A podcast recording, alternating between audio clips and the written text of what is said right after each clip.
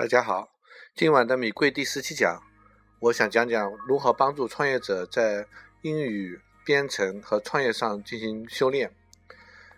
因为我刚刚改了米贵的电台的一个宗旨，就是要成为一个学习型的组织，帮助大家呢提高各自在英语编程和创业上的能力。所以今天先来讲讲第一部分，就是英语怎么样学好。我自己是在大学的时候呢突破了英语关。当时花了很多时间听，就是新概念啊之类的，结果呢，感觉这个听，正好呢，我前两天看了一个在上海的德国小伙子写的博客，他说自己是德国人，会德语、法语和英语，然后在上海呢，他在创业，这过程中为了补贴自己的生活费用呢，就当了英语老师，当然是非法的了。那么很多人就问他说，为什么你英语这么好？他后来。自己反思了一下，觉得原因就是自己在当老师，因为你要把一个事情说清楚，你自己首先搞明白，所以当老师是一个很好的一个学英语的方法。那么我在上周日的早上呢，我去听了一个讲座，推荐了一本书，那本书呢，呃，我在网上就有朋友发给我，我看了一下，确实很好。这本书呢，大家可以把名字记一下，叫做《把你的英语用起来》，呃，是从豆瓣上面起来的一本书。豆瓣上面呢有个叫“恶魔的奶爸”刘晓光啊，然后他是靠自我学习，还有一个姓武的小姐，他们两个人一起呢就合著了这本《把你的英语用起来》。我觉得跟我的一直的这个学习的观念也是很相同的，可以说这本书是我自己英语学习的一种感受。曾经想写这样的书，不过很开心啊，有了这样这书已经出版了。然后呢，建议大家去读一读，它相当于是一个游戏的攻略，教你怎么样一步步提升。比如之前我们就知道新概念啦，知道张道真的英语啊等等，就张道真的语法。但实际上呢，他推荐了一些材料，比如说赖世雄的美语从头学和炫元佑的一个文法俱乐部等等，这些都是很好的台湾人搞的材料。然后这本书的一个核心观点呢，就是要大量的输入啊，要不停的输入。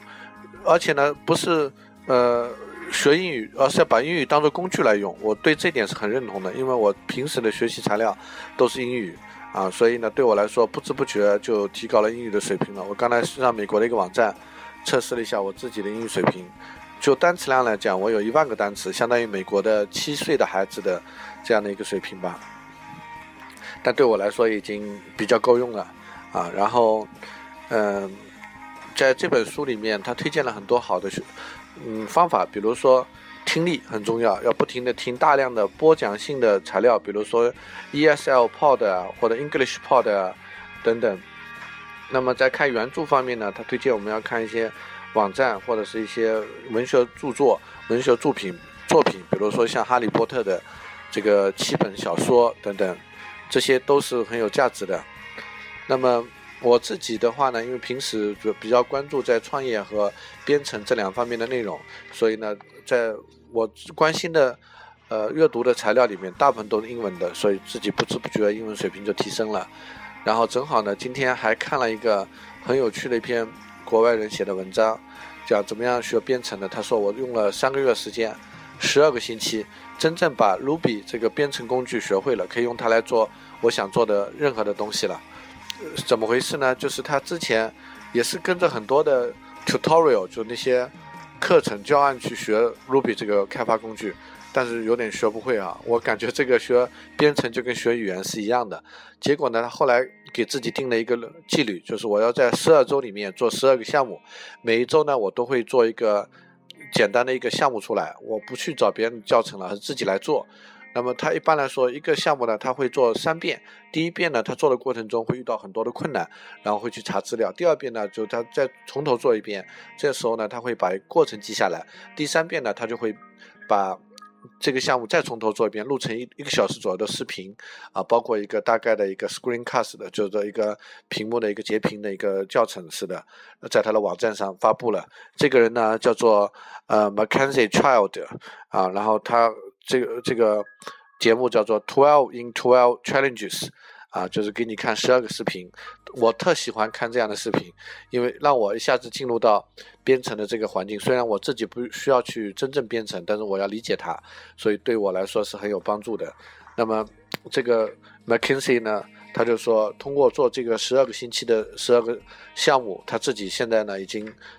感受到就是要给别人讲清楚怎么编程，自己首先要理解的深刻，所以他他终于突破了，实现了自己的梦想，就从一个。呃，不懂编程的人现在可以用 Ruby 来做任何想要做的工具。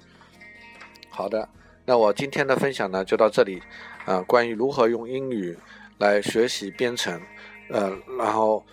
我想下一期呢给大家讲讲如何用英语英语来学好自己的创业，因为我觉得创业的过程中呢有很多挑战啊，这些挑战如果你学习那个斯坦福的创业课的话。是很有帮助的，可惜的呢是那个课还没有汉化，所以建议大家呢就是跟着我进入到下一期啊第十八期，我讲讲如何用英语来学创业，这过程中创业学会了，同时呢英语又提升了，一举两得。好，谢谢大家，再见。